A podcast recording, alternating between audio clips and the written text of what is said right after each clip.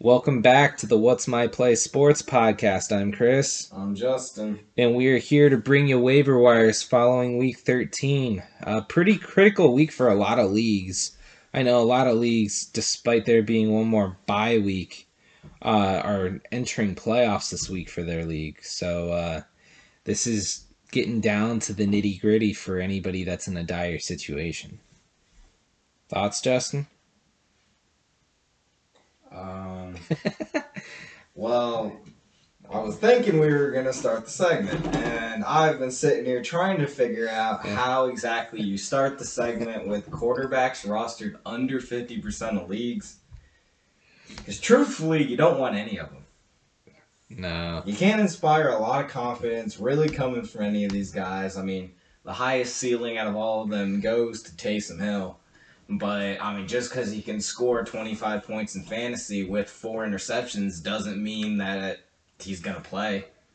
I mean, if I'm if, if I'm the Saints, I'm not starting him again. Like, even though he looked good for fantasy scores, running for 100 yards, it's not going to win you football games. So, Yeah, I mean, he it it's one of those things with Taysom Hill that you got to monitor the situation because if he is the starter, he is a viable streaming option this week for the simple fact that they're playing against the Jets. But that's literally the only reason because realistically, Taysom Hill should not be a starting quarterback on an NFL football team. Personally, I'm starting Jared Goff over Taysom Hill if I'm a head coach yeah, me too. there there's there's not a lot of teams that I would start Taysom Hill on. Yeah. Um, other quarterback options that are out there: Ben Roethlisberger, Cam Newton, Taylor Heinicke. I mean, none of them inspire huge amounts of confidence. Uh, Big Daddy Minshew.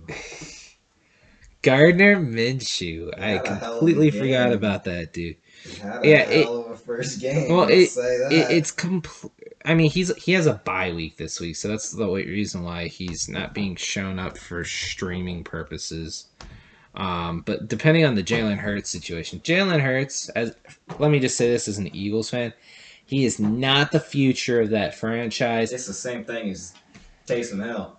He's good for fantasy, but he's not going to win you football games. Exactly, exactly. I love the guy; he's a great character. But stick to being the backup, please. Honestly, I would say this. I think Jalen Hurts, his skill set would be perfect for a Kyle Shanahan offense. Not so much for an Eagles offense, but you put him behind a good O line that likes to run the football, and I think you know you could have yourself another Lamar Jackson type I, player. I, I was gonna say, if we're sticking with Jalen Hurts, we need to bring back Chip Kelly, right? and get an offensive line. How about we get a medical staff? You don't need a medical staff if you have an offensive line. Your whole team won't be dead. yeah, but I mean, like, there's no way that they survive a whole season. So, but yeah, let, let's let's move on from the Eagles topic. And They- the quarterbacks, because I that was a wasteland. G- g- if Gardner Minshew is starting, he at least is somewhat accurate, and they have guys that they can throw the ball to. Now, last week they did play the Jets, so take it with a grain of salt.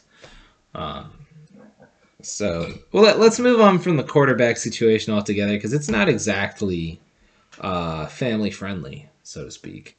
Um, running backs, you looking at anyone in particular? Yeah, I mean, it's not really a streaming option for this week per se, but if Rhamondre Stevenson is available in your league, I think if you're a team that you know you you made it to the playoffs, like you know you're not too worried about like you're not going after a waiver wire option, you know, to fill into your flex for this week because of injury or anything like that. I think Rhamondre Stevenson's the running back I want to go pick up. That's rostered in under 50% of the leagues. I mean, he came off a 24 carry game against Buffalo. I know it was snowing, so they pretty much ran the ball the entire game. I think Mac Jones had 19 passing yards on three attempts. Like, they, they ran the ball the whole game. I know Damien Harris uh, in the game as well hurt his hamstring went out for a bit, came back, and then looked to re in re-aggravate that hamstring. So depending on also if that hamstring injury kind of lingers on after the bye week. I mean, I think Rhamondre Stevenson running in the Patriots offense without a Damien Harrison, I think would be a fringe top 15 running back for the playoffs. So, I mean, the risk's worth taking there, especially if you know your team's already set for the playoffs and you're just picking someone for a high upside going forward. Yeah, next name I want to mention is Tevin Coleman. Uh, with Michael Carter out, Tevin Coleman has a decent amount of value um, for this upcoming week. It's a tough uh, running defense in New Orleans, but Tevin Coleman should be somewhat involved with the pass game um, as a result. Um, and he's just one of those guys that probably has okay flex value uh, if you pick him up off of waiver wires for this week. He's owned. He's only owned in about forty percent of leagues, so there's a good chance that he's out there. Um, next guy for you on the running back side. Um, next guy, I'm just gonna mention both these guys together. Both Dontrell Hilliard and D'Onta Foreman. I mean, it, Tennessee continues to run the ball a lot, even without Derrick Henry. Both those running backs are kind of benefiting a lot off of it right now. I think game flow is going to be the main dependent on kind of who you want to go with. I know in the last game, Hilliard had over 100 yards and a touchdown on fewer touches, but I think in games like this coming week with them going up against Jacksonville, I'm expecting them to run the ball a lot and often expect them to be winning. And, uh, you know, just that game flow, I think, is a lot better for Foreman. So if you can get Foreman for this week, I, I'd take him over Hilliard, but I think going forward, depending on the matchup, will depend on who's kind of going to be the main guy for that week. But they're both going to be used going forward, regardless. Yeah. Um, and this final guy for the running back section, I just kind of want to mention he's he doesn't meet the criteria. It's Chuba Hubbard.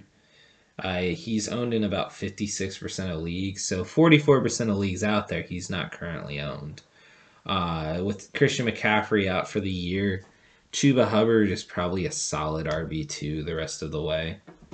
Um, maybe even has some uh, RB1 upside as well. It just kind of depends. I know that they do have a little bit of a tough run in weeks 15 through 17 with the Bills, Bucs, and Saints. So that's a pretty tough uh, run in for that's any terrible. running back.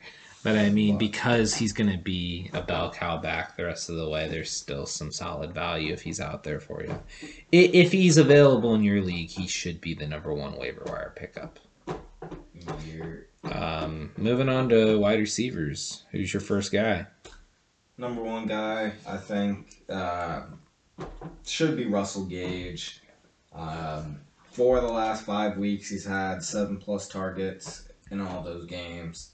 Uh, I mean, the last two weeks especially, six for 62 and a touchdown, and then against Tampa, 11 for 130. I mean, this team's not great, but you expect them to be playing kind of from a behind role a lot, so expect them to throw the ball a lot. Uh, again, with Calvin Ridley still out, Russell Gage is kind of the top receiver they have in that option. I mean, they have Kyle Pitts, they have Cordarrelle Patterson as well, getting looks as well. But uh, just considering just kind of how thin the waivers are at this point in the season, you know, if Russell Gage is on the on the waivers in your league, I'd definitely look at him at least at some type of depth to add to your team.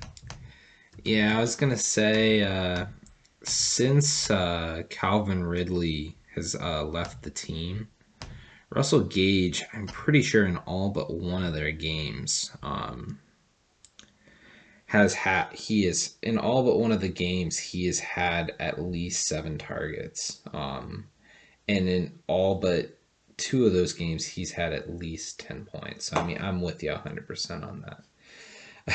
Uh, the next guy I want to mention is KJ Osborn Um, he he's he's probably more of a one week type pickup, but with Adam Thielen doubtful for Thursday's game, uh, KJ Osborn imme- immediately slots in as the second wide receiver option.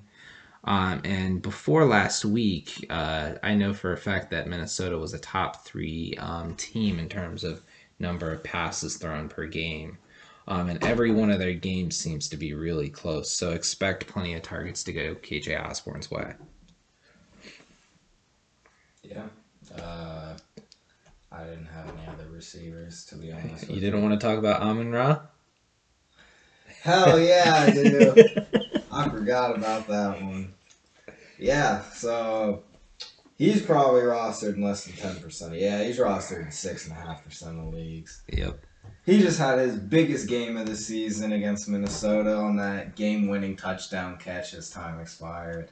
That was pretty cool.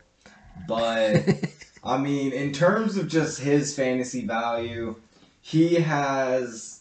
I mean, he just had a 10 catch on a 12 target game and still managed to have less than 100 yards receiving. I mean, he's not a deep threat by any means. He's getting the ball from Jared Goff in a mediocre Lions offense, but someone has to catch the ball. His target volume has been pretty consistent on the year. I mean, he's been averaging right around six targets per game on the season. Again, just had his season high and catches, targets, yards, had his first touchdown of the season. So, I mean, Lions are riding high after one win, and who knows? End of the season, rookies always start to take off. So, give them a look. Cough, cough, Jared Goff. Uh, and anyways, uh, the other wide receiver we kind of want to mention is Sterling Shepard. Uh, it seems like it's taken forever for him to get back to the field.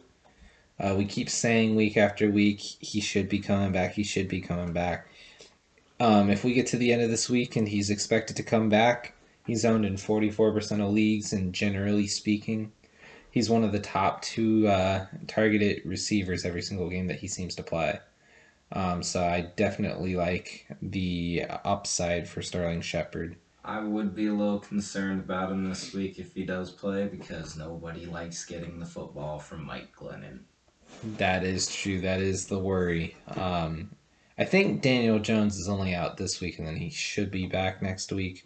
You but that so. that that that's a situation worth monitoring.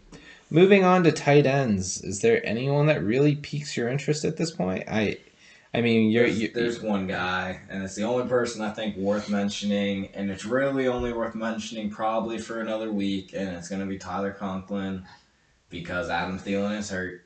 Same reason that we're mentioning KJ Osborn. I mean, Conklin at least has a tight end. I mean, he's fairly used in the offense. It's just he's not not a big red zone threat, and it's it's not like I think he had nine targets in this last game. I don't think he's been targeted more than that this year. He's not a big volume guy.